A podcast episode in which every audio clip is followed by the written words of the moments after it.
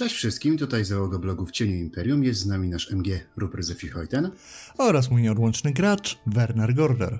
A dzisiejszym Tak. naszym tematem No jest, właśnie, co jest naszym dzisiejszym tematem? jest mroźna północ, dzicy barbarzyńcy i cała wielka, piękna i potężna Norska. Tak, czyli co wspólnego mają ze sobą e, Warhammerowi wikingowie oraz dezodorant? E, dokładnie. Znaczy, ja bym w ogóle tak zaczął e, z takiej mocno lorowej rzeczy, na którą zwróciłem uwagę czytając i tak przeglądając różne rzeczy. To jest taka No. bar, bardzo prosta sprawa, ale przynajmniej ja o tym w zasadzie zawsze zapominałem. I chodzi mi o sam rozmiar norski, po pierwsze. Że jest duża? Tak, znalazłem informację, e, że Norska jest na tyle wielka, że Imperium pomieściłoby się w niej kilka razy. No, zwłaszcza jeżeli wziąć pod uwagę, jeżeli potraktować ziemie zajmowane przez Norsemenów jako część Norski, to wtedy wielokrotnie i w różnych wymiarach by się zmieściło to imperium, myślę. Znaczy to też jest tak, że właśnie większość map nie do końca to potwierdza, ale z drugiej strony jednak na wielu widać, że ta Norska jest zdecydowanie jest większa od samego Imperium. Też w zależności na ile powiedzmy pod Norskę podciągniemy tam krainę troli i tak dalej.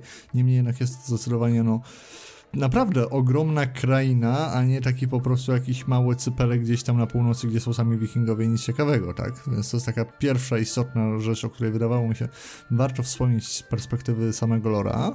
Druga równie istotna rzecz, która, która jest właśnie na wielu mapach tego nie widać, a jest to fakt, że o ile Norska od południa jest oddzielona powiedzmy od Imperium Starego Świata przez Morze Szponów, od, sam, od północy, od Pustkowi Chaosu też tak naprawdę jest oddzielona, to nie jest tak, że ona się w to przemienia, e, przez właśnie Morze Chaosu, które oczywiście w niektórych regionach może być skute lodem i tam da się przejść e, od samej Norski już na pustkowia chaosu, tam dalej, dalej na północ, e, za Wielki Mur, jakby napisał o tym Marcin zapewne, ale myślę, że to są takie dwa fakty, które wynikały z prostych rzeczy, o których, nie wiem, przynajmniej mi się zdawało zapominać, więc myślałem, że to jest dobre miejsce, żeby rozpocząć. No tak, no, jest duża.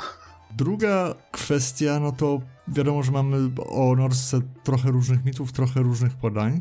To, co się zwykle przewija, to też jest takie to, że z racji też po części tych rozmiarów jest duża różnorodność w kulturach, ludziach i plemionach, które tam występują, w zależności od tego, jak bardzo na północ i jak bardzo na południe się to znajduje, gdzie im bliżej południa, tym są to jednak trochę bardziej cywilizowane regiony, takich niby wikingów, którzy rzeczywiście też lubią e, rabować, plądrować i inne podobne rozrywki, niemniej jednak potrafią być również wynajmowani przez południowe krainy jako najemnicy, czy stamtąd mogą właśnie pochodzić bohaterowie graczy, bądź byli na naszych sesjach, bo to są tacy w miarę okiełznani barbarzyńcy na swój sposób, a im dalej nam północ, tym ciemniej, zimniej i tym bardziej to wszystko sprowadza się do już takich wojowników chaosu przyszłych, tak przynajmniej.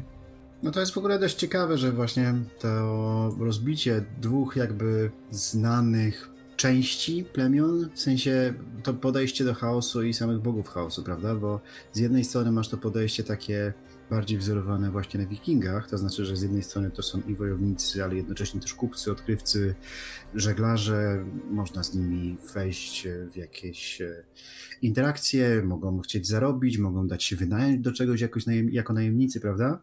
A z drugiej strony masz tą część bardziej północną tego Półwyspu Norski, która już tak wprost, to byłoby to miejsce, w którym ci bogowie chaosu są wyznawani już tak bardzo, bardzo, tak. Ten korn jest tym kornem już tak może pod inną nazwą, ale tak już całkiem wprost, prawda? Tak, otwarcie. Znaczy to właśnie też jest cie ciekawa sprawa, bo na początku yy, w ogóle się zastanawiałem, no okej, to, że Warhammerowi wikingowie wyznają Korna, ma to sens, to się wszystko klei, nie ma problemu.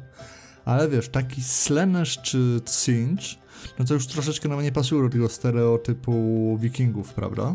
A nie do końca, bo akurat to się jeszcze to według mnie wpisuje jak najbardziej w, w tych wiedzących, e, Cinch konkretnie, w tych wiedzących e, wikingów, tych, e, o to się bodajże, jeśli dobrze pamiętam, Witki nazywa w loży Warhammera, a u wikingów to ci, co wiedzieli więcej, to chyba byli skaldowie. Tacy bardowie, trochę od historii, trochę od magii, jakieś takie, i czy, czy inni sz- szamani, Tak, no, no bo właśnie... Przepraszam, kapłani tamtejszej, przepraszam, szamani zupełnie, moj, moja wina. E, no ale kapłani, wiesz, w Szwecji do dzisiaj możesz znaleźć takie kamienie, które są opisane runami, które sławiły czyny słynnych wikińskich wojowników i takim odpowiednikiem byłyby te monolity, które znajdują się w Norsce, które są stawiane przez te plemiona i wokół tych monolitów łatwiej jest e, kanałować wiatry magii tym członkom plemienia, którzy są tymi właśnie kapłanami, wiesz, oni wiedzą więcej, oni doradzają wodzowi, tak. oni doradzają e, jarlowi, bo to tam cała hierarchia tego, kto jak się nazywa w tych e, wikińskich, to zostało też przeniesione do Urhamera oczywiście, więc to jest Sinch jak najbardziej. Oczywiście pod, inną, pod innym imieniem znany, prawda? To jest, właśnie, to jest ważna kwestia, że jeżeli chodzi o kwestię religijności i wierzeń, to po pierwsze mamy tutaj do czynienia w większości wypadków jak najbardziej yy, z politeizmem.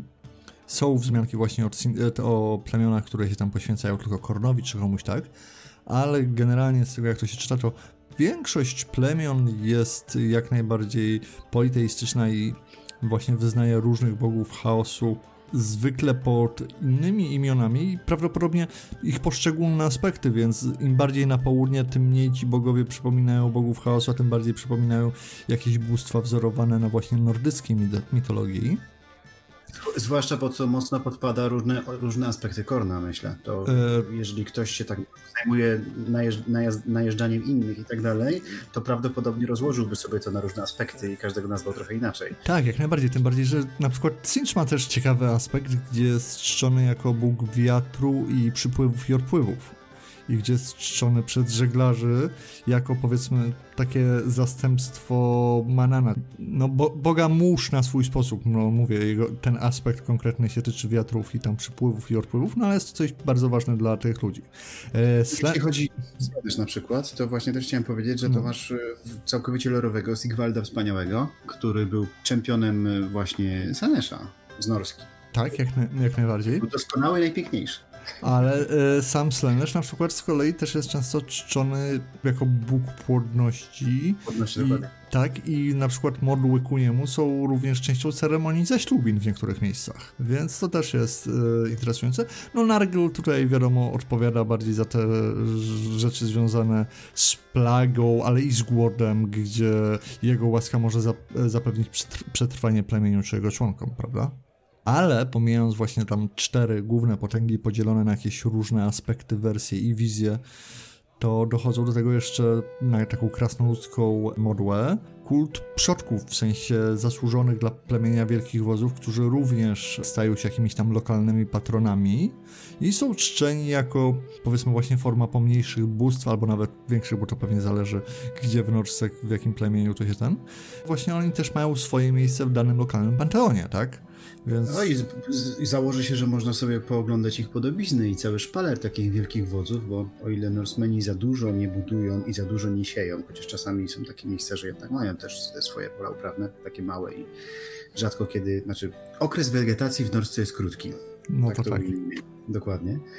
Ale jak już mają te wioski, to czasami te plemiona na tym najwyższym poziomie, jak masz klany, które łączą się w te szersze plemiona, które łączą się te klany, takie te, te, te, większe, te główne, no to oni potrafią budować ogromne hale, takie dokładnie tak samo wzięte jak z tego, co wikingowie robili, poświęcone właśnie tym swoim wodzom, w którym odbywają się obrady, w którym się biesiaduje, w których się powiada o tych bohaterskich czynach w przeszłości i założę się, że tam pewne są jakieś podobizny tych e...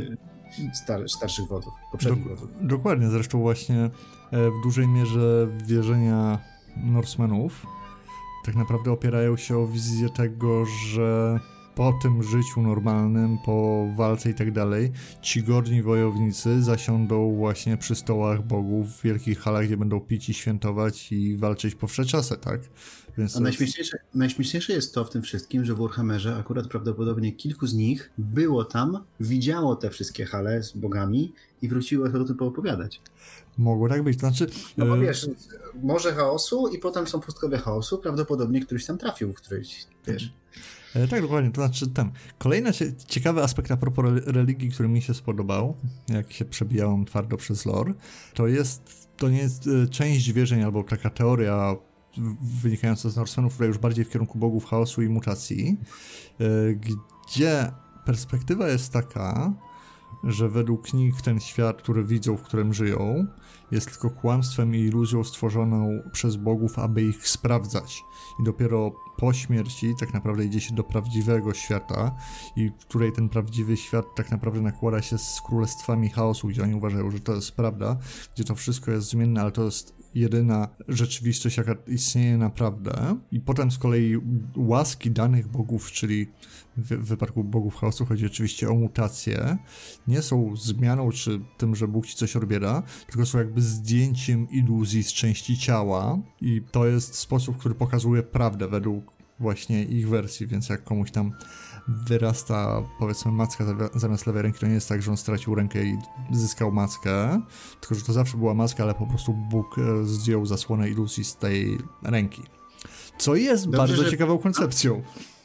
Tak, i dobrze, że poruszyłeś akurat temat dłoni, bo tutaj niestety muszę wbić szpilę w teologię norsmeńską. Mhm ponieważ innego miejsca, również z lora, które znalazłem, oni jak umierają, to przenoszą się w takim stanie, w jakim byli wcześniej. Więc jedną z największych obraz, jakie możecie im zrobić, to obciąć im dłonie, bo wtedy nie będą mogli ich trzymać topora i tarczy i walczyć e, tam -hmm. wokół swych bogów na koniec. Więc tutaj pewna nieścisłość, ale to zapewne można ją zrzucić na karp e, skryby, który źle transkrybował źle tłumaczył tekst z norsmeńskiego na Reichsspiegel. Tak, znaczy no tutaj te, też jak mówimy o tym wszystkim, to Norska nie jest takim jednym uniformicznym państwem czy krainą, tak? To jest podzielone oczywiście na właśnie te plemiona, podplemiona i tak dalej, i tak dalej, ich poszczególne klany, więc mogą być ogromne różnice kulturowe między jedną a drugą częścią, a nawet jedną a drugą doliną, więc w żaden sposób nie należy tutaj niczego traktować jako prawdę objawioną jej na całą Norskę. Zwłaszcza, że tak jak wspominałem wcześniej, Norsemeni nie mieszkają tylko w Norsce. To swoją drogą i do tego też dojdziemy, ale jak już tak ciągniemy temat bogów, zastanawiałem się, często jak rozmawiamy bardziej o tej stronie magiczno-wierzeniowej Warhammera, to natykamy się na ten moment, gdzie po prostu w pewnych miejscach dla pewnych ludzi realia świata są troszeczkę inne niż gdzie indziej, tak? Rozmawialiśmy o Kislewie, to tam właśnie mamy tę lodową magię, o której wiemy z Lora, że im dalej jest jej użytkownik od Kislewu, tym słabiej ona działa. I zacząłem się zastanawiać, bo właśnie kwestia mutacji wśród Norsemenów, wiadomo, że to się też właśnie zmienia w zależności od tego, jak bardzo na północ byśmy podróżowali, ale jest widziana jako łaska bogów, która sprawia, że będzie im łatwiej przetrwać w tym niegościnnym dla nich miejscu, jakim jest sama Norska.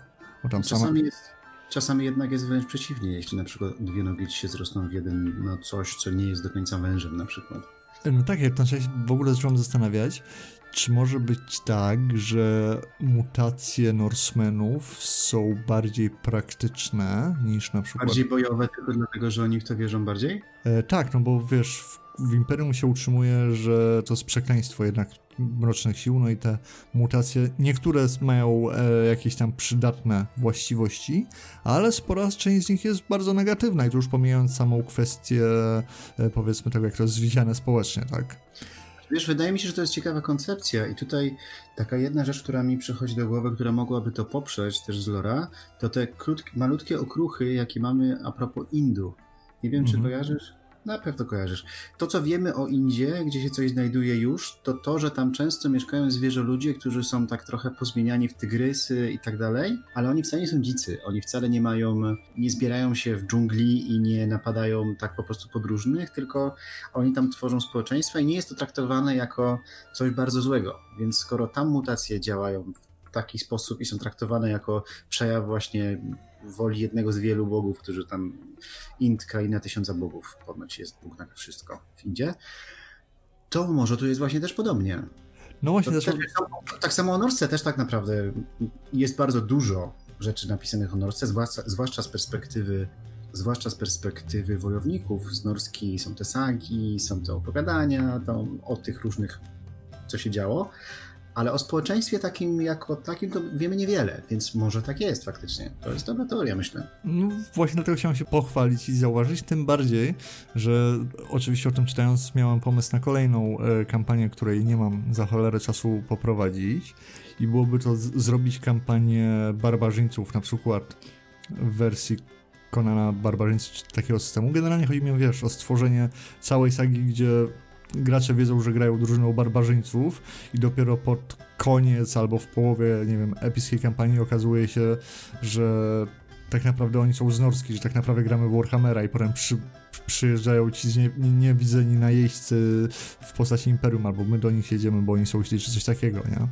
I zupełnie jakby... Dzięki, dzięki pograłem, wiesz, dzięki, no. naprawdę, no, to, to miałem zaskoczenie, nie? Ja, ja, ja, myślę, że następny raz, wiesz, jak, jak, będę miał wreszcie czas, żeby odpalać drugą kampanię z jakimiś takimi ambitnymi pomysłami, to do tego czasu obaj zapomnimy o tym pomyśle, więc tym bym się nie przejmował.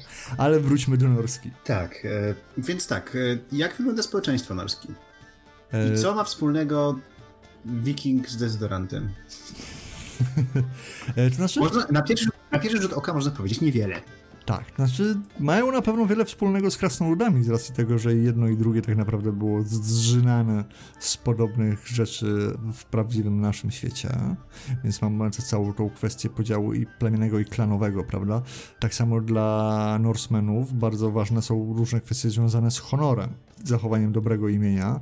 Wiadomo, wszystko w kontekście robienia najazdów, bycia wojownikiem i przynoszenia z powrotem do wioski bogatych łupów i tak dalej, i pokonania setek wrogów. Niemniej jednak wiele ten, w ogóle ciekawa rzecz jest taka, że w samej Norse jak najbardziej jest dużo, znaczy dużo, relatywnie sporo krasnoludów tam są tak. jak najbardziej krasnoludzkie twierdze. Zresztą ta, nor, te norskie krasnoludy troszeczkę też odbiegają od tych krasnoludów stricte staroświatowych. Zresztą... Troszeczkę inną kulturę i innych e, swoich berserkerów, którzy tak. pełnią samą funkcję jak y, zabójcy, tylko oni nie, nie mają czasu biegać, e, dokładnie, to, się na filarze. Ale to się zaba zabawnie właśnie przeplata, gdzie i krasnoludy i powiedzmy właśnie Norsemani są oczywiście oparci o właśnie wikingów z naszego świata. Oczywiście krasnoludy są tam bardziej e, zabarwione przez Szkocję, jeżeli chodzi o Accenture, ale jest wiele właśnie tych rzeczy, które zresztą tak samo jak spojrzymy na wzornictwo, na runy krasnoludzkie i tak dalej, prawda? To... O tak, a to wzornictwo to się też przeplata dlatego, że Norsemeni dużo rzeczy, jeśli mają okazję i są wystarczająco akurat wystarczająco przy pieniądzu, to zamawiają u krasnoludów chaosu. Wykonanie tych monolitów na przykład, te najdroższe, najpiękniejsze monolity są zamawiane u krasnoludów chaosu. To prawda, ale chodzi mi o krasnoludy chaosu i powiedzmy ich taka wersja graphic design tego, jak one są przedstawione, odbiega jednak od, te, od tego wikingowego stylu, tak bym to nazwał, prawda? No ale wiesz, wy... Ale da się okay, to wytłumaczyć, ale... tak. Ale robisz tak, jak klient sobie życzy, prawda? A nie, no, no to, to, to oczywiście. Pan Pan Norseman będzie zadowolony, tak? Pan, pan Norseman przywiózł wielu niewolników, pan Norseman będzie zadowolony. Będzie zadowolony. o, no tak. Ale wracając do tego, gdzie jeszcze Norsemanów można spotkać, tak? Bo to też ciekawa kwestia, bo właśnie z racji tego, że są świetnymi żeglarzami, zresztą w loży nawet stoi, że są najlepszymi na świecie żeglarzami, nie wiem co na to wysokie elfy, ale to... Nie wiem co na to Bretończycy, nie wiem co na to Arabijczycy, nie wiem co na to mroczne elfy, no ale są świetnymi żeglarzami. Tak. Zatem gdzie możemy ich znaleźć, pomijając samą Norskę? A na przykład w Lustri. Tak. Na przykład można było swego czasu ich znaleźć na Sartosie.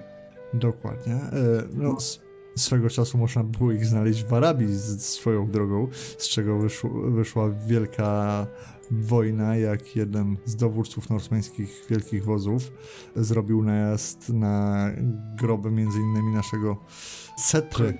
Jeżeli ktoś by się zastanawiał, dlaczego Setra poszedł na drugi koniec świata po swoje, to właśnie dlatego. Więc mieliśmy pustynnych, nieumarłych, walczących w Norse o koronę sprzed kilku tysięcy lat. Tak, swoją drogą, ty też masz wrażenie, że to jest kolejna odsłona tego, po co nam cokolwiek innego, skoro jest Warhammer? Przecież ta, ta wojna między Norsemenami a Setrą nazywa się, jeśli dobrze pamiętam, w lorze Wojna Śniegu i, I piasku. Y, piasku. Tak. Wypisz, wymaluj jak... Y, Pieśń piasku i lodu. Dokładnie, dokładnie. tak, tak, jak, jak najbardziej. Noc to... jest długa i pełna strachu. tak.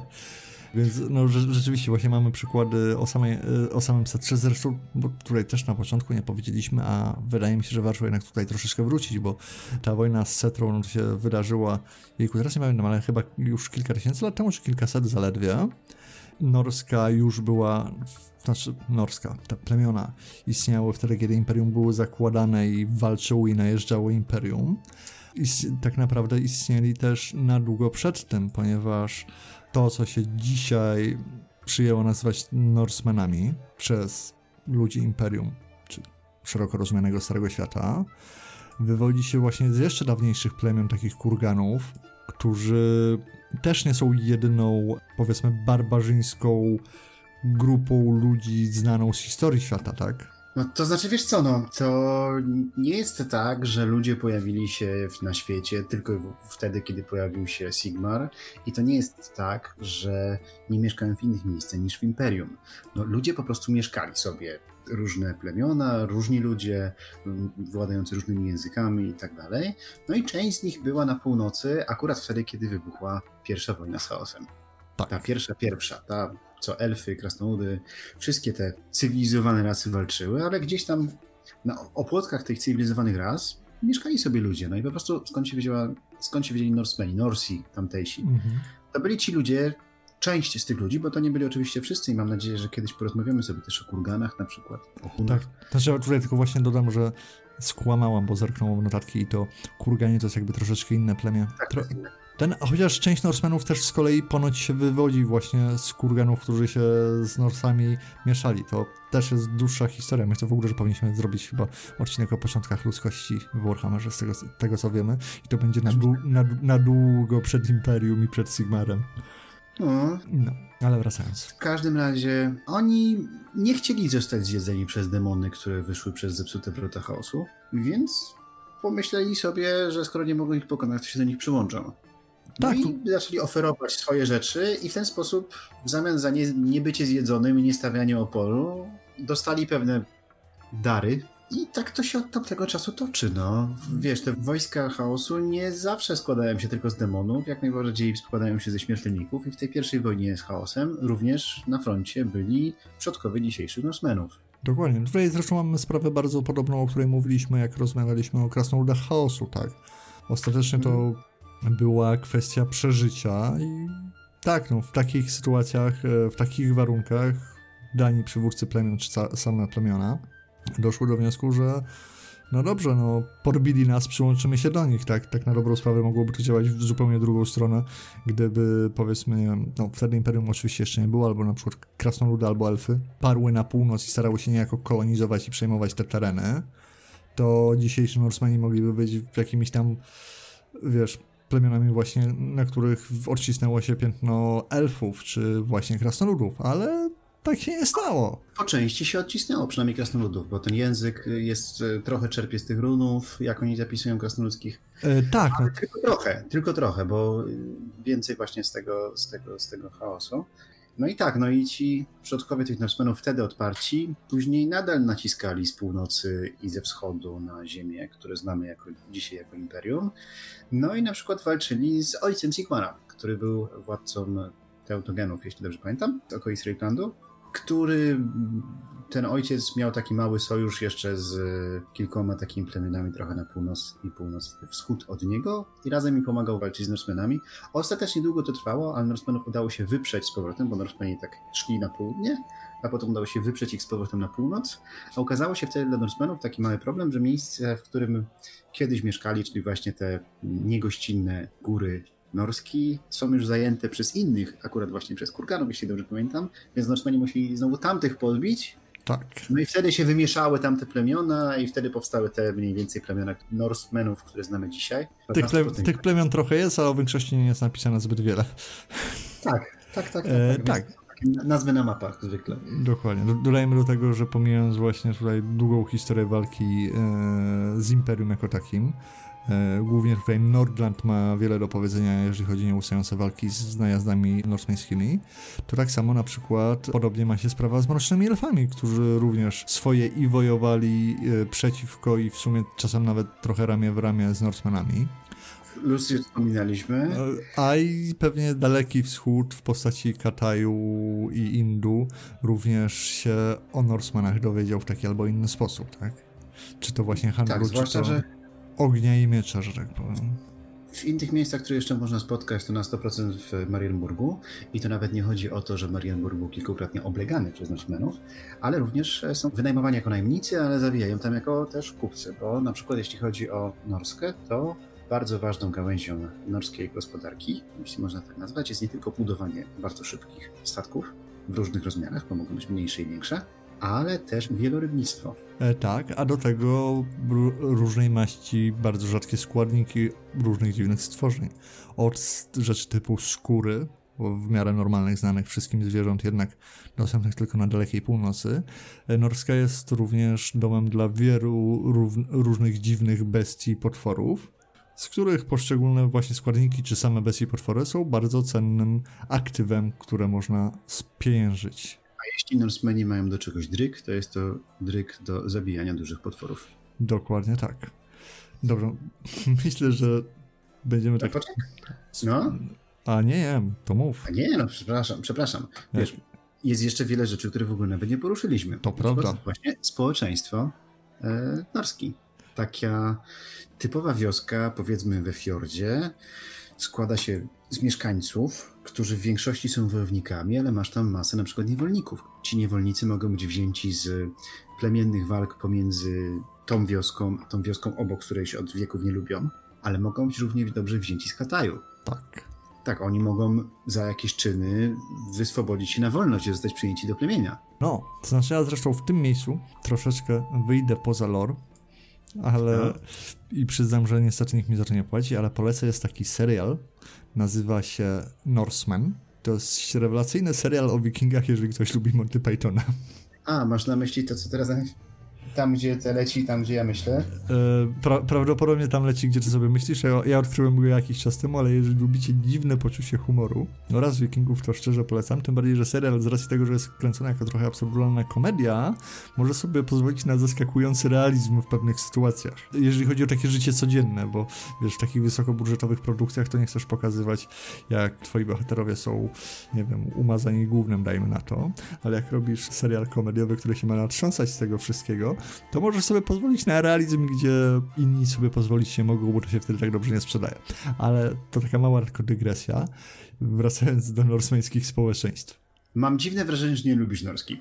Ja bardzo lubię norskie, dlaczego? Bo, traktował, bo traktowałbyś ich wtedy bardzo poważnie. A nie tutaj takie, wiesz, że żarty sobie stroi z poważnych wojowników. Znaczy nie, no z, po, z, poważnych produkcji to wiadomo, że 13 Wojownik jest tutaj obowiązkową pozycją do obejrzenia, który jest nie tylko najlepszym filmem o Warhammerze, czy najlepszym filmem fantasy, ale prawdopodobnie najlepszym filmem w ogóle, jaki kiedykolwiek został nakręcony, a ja go w tym roku jeszcze nie oglądałem i trzeba to naprawić. Ale może no dobrze, skoro już te, w tę stronę od, odpłynęliśmy tutaj, to ja sobie pozwolę spróbować odpowiedzieć na pytanie z początku odcinka, mianowicie o co chodzi z tym dezodorantem. a, tak, to, to, jest, to jest to pytanie, które cały czas podrzucasz, a ja nie chcę ten się a ty, nie chcesz, a ty nie chcesz chwycić, tak? Tak, tak. No, to, no. Otóż mianowicie Norska pojawiła się w ogóle na pierwszych szkicach Warhammera jakoś tak w trzeciej w okolicach drugiej, trzeciej edycji, nie, nie pamiętam dokładnie. E, Batla. Batla, czyli to były ciężkie, tak, Batla, Batla, dawno, dawno temu, to chyba, chyba druga. Ciężkie lata późno 80. Pojawiła się jako właśnie ten półwysep na północy, który nazywał się Norska. Dlaczego nazywał się Norska? Ponieważ autorom, i pisał o tym Geron Davis, autorom skojarzyło się to z czymś bardzo nordyckim, jak Szwecja, Skandynawia i tak dalej, no ale nie chcieli tego tak nazywać, a akurat w Anglii w sprzedaży był wtedy dezodorant takiej marki. I jak wrzucicie sobie w Google'a i wpiszecie norska dezodorant, czy deodorant, to znajdziecie, że w Australii również nadal do dzisiaj jest do dostania ten i pewno w innych miejscach anglosfery też, ale w Australii na pewno, tam ja znalazłem dezodorant tej marki. I oni Uwaga, wzięli... ten materiał może zawierać loko e, lokowanie produktu. Ale nie zawiera, bo nikt nam za to nie płaci. Tak to a. się nazywało. A poza, tym, a poza tym, jeżeli oni mają trademark na to, no to mieli trademark na dezodoranty, a nie na gry fabularne, w związku z czym to się mogli to wykorzystać tą nazwę. No nieważne. Więc oni wzięli tamtą nazwę, przepisali, przykleili ją na ten półwysep na północy, no i stąd mamy Norskę, Norsemenów i wszystko. Norska, pisane dokładnie tak samo. SC. N-O-R-S-C. Więc teraz jak wam mistrz gry będzie mówił o napadających barbarzyńcach z północy, to wy będziecie tylko myśleć o, o dezodorantach.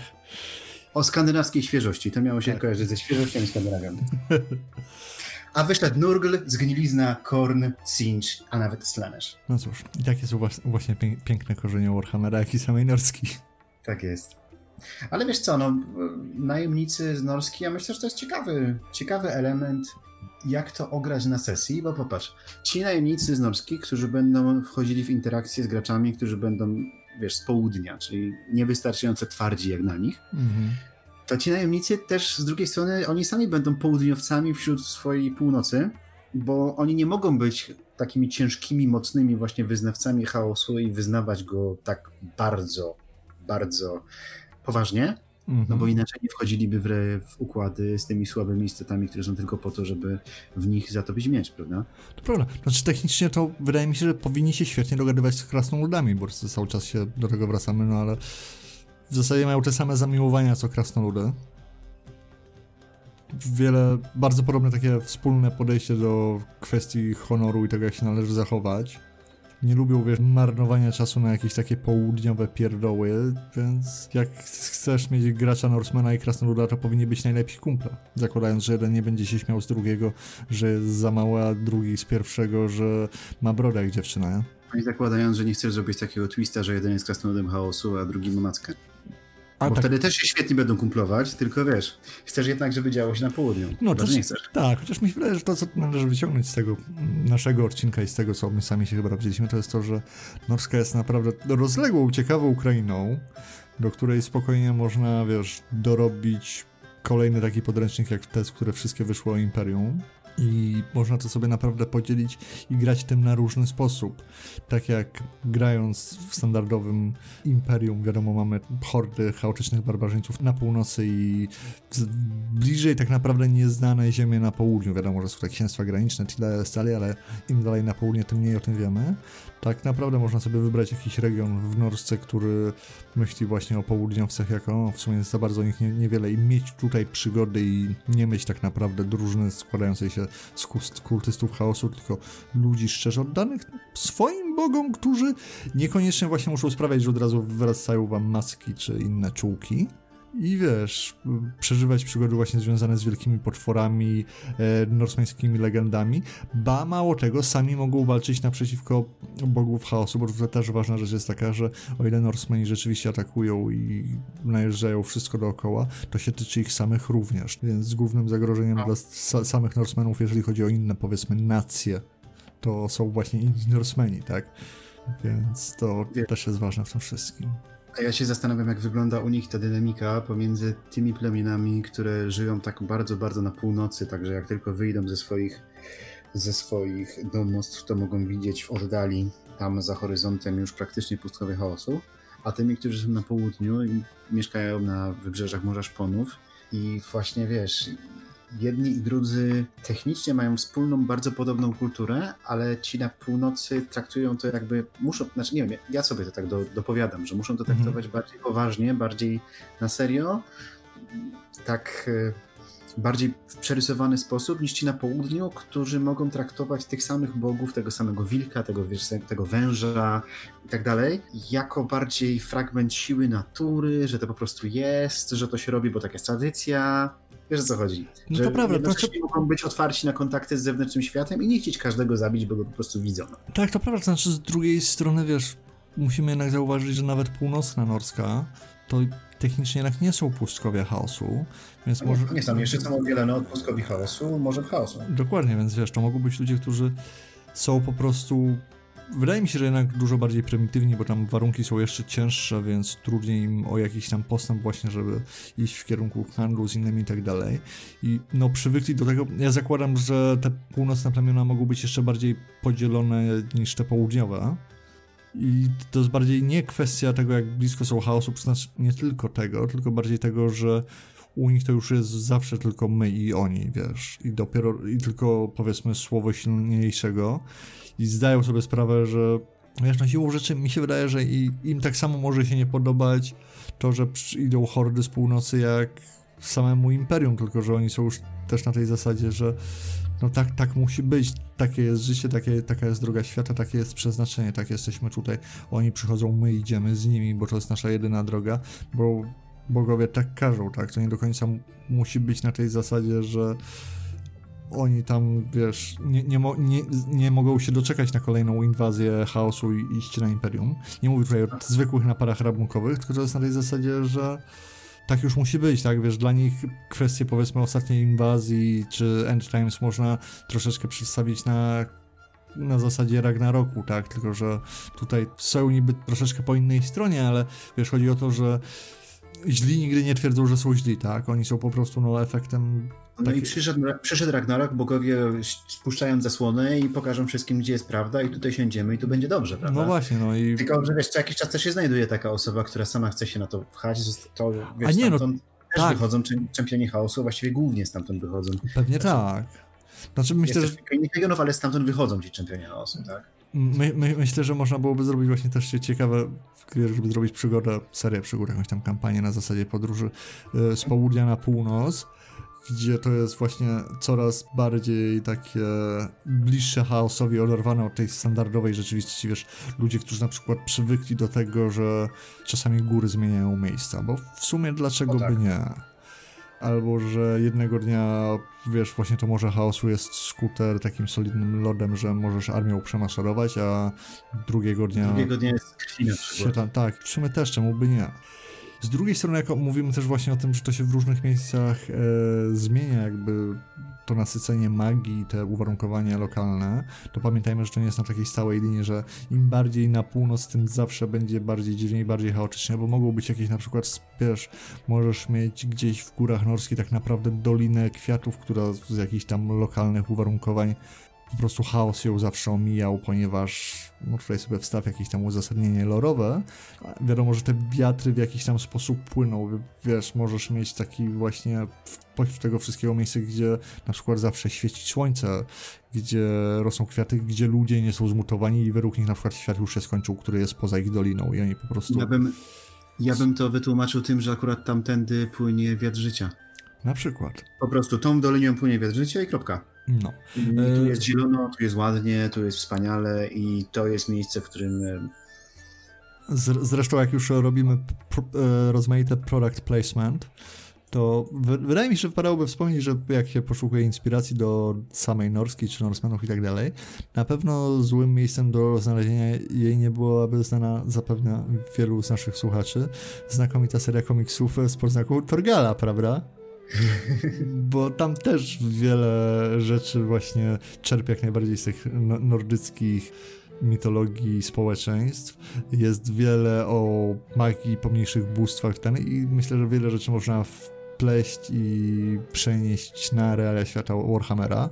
No Norska jest tą piękną białą plamą, o której technicznie w lorze jest całkiem sporo z racji na battle'a i powiązania z chaosem, ale... bohaterów opisanych, którzy tam są bardzo... Tak, ale właśnie... Sporo jest bohaterów chaosu z norskich. Ale właśnie jest bardzo mało o samym życiu tam i mówię, no to jest taka biała, śnieżna plama, którą naprawdę można zapełnić i można prowadzić tam całe kampanie, w których nie trzeba się zajmować wcale właśnie tym, o czym wszyscy myślą, jak myślą o Norse, tak, na pierwszy rzut oka, czyli właśnie o inwazja, o macki i, i, coś takiego, bo myślę, że tam naprawdę wiele ciekawych pomysłów i przygód można zrobić. Zwłaszcza jakby ktoś jeszcze właśnie zaczerpał inspirację e, z systemów, czy powiedzmy książek które właśnie skupiały się na tej troszeczkę bardziej prymitywnej, takiej barbarzyńskiej kulturze, to na pewno fajne rzeczy da się z tego wyciągnąć. I niekoniecznie wszystkie od razu muszą być bezpośrednio w ramach jakiegoś kultu chaosu, bo no tak naprawdę to jest tak duża część świata, że część tych plemion naprawdę musi to traktować jako po prostu naturę, jako coś naturalnego, ten Slenish jako ta płodność na przykład, ten jak tu wspominałeś, jako wiatry wszystkie, w sensie dlatego Bóg żeglarzy. No. E, ten Korn jako Bóg tego honoru i walki uczciwej, wiesz, a honor jest bardzo ważny. Super sprawa, wiesz, takie aspekty powyciągać, podkreślić no i da się, no klanowe wojny ze sobą nawzajem, walki o niewolników, walki o ziemię, o jakieś relikty przy tych całych monolitach. Ja, ja to myślę tylko o tych nordyckich sagach, Beowulfach, tak, poszukiwaniu tak, Grendeli i mhm. kolejnych gigantów i a... Ubicia, żeby się, tak. żeby się, wiesz, dla siebie, dla swojej chwały, tak, sobie, bo... na, so, sobie na chwałę plebieniu na pożytek. No. Bo prawdziwi męż, mężczyźni grają w Warhammera tylko w Norsce. Tak, żeby potem postawić sobie taki wielki monolit z napisem Tu spoczywam ja, największy z wojowników. Dokładnie. Zabity przez 3 trole, 4 ogry, 17 goblinów, 15 squigów i 92 snorklingi. No ale wiesz co, ty się śmiejesz, ale autentycznie widziałem taki, taki, taki monolit, który był opisany. Ten monolit zniosłem ja na, pamiątek, na pamiątkę siebie, największego z wojowników. No. I to, I to jest właśnie sposób na życie. Tak, tak, tak. Po prawie dwóch tysiącach lat ktoś mi to potem przetłumaczył w Szwecji, także tak. Dobra, teraz kończymy, bo chyba wiem, co muszę zrobić przez yy, wieczór. I, i, Odgrzebujesz? Tak. I, Odgrzebujesz ulicy? Nie, idę, idę stawiać sobie monolit. Więc zamykamy chyba odcinek na dzisiaj. Podziękowania dla wszystkich naszych słuchaczy za wszystkie lajki, share, suby. Oczywiście za wasze komentarze, które wnikliwie zawsze czytamy, zwykle też odpowiadamy. Jak zawsze podrzucajcie nam swoje pomysły, bo z nich wiele też czerpiemy i wiele się pojawia w naszych podcastach. Lista nieustannie rośnie. Lista nieustannie rośnie pomimo naszego dogrywania kolejnych odcinków, więc przynajmniej będziemy mieli co robić w nadchodzących dniach, miesiącach, a i pewnie latach. A póki co chwała Wielkiej Norsce, czy... Chwała Sigmarowi. I chwała Imperium. Na razie.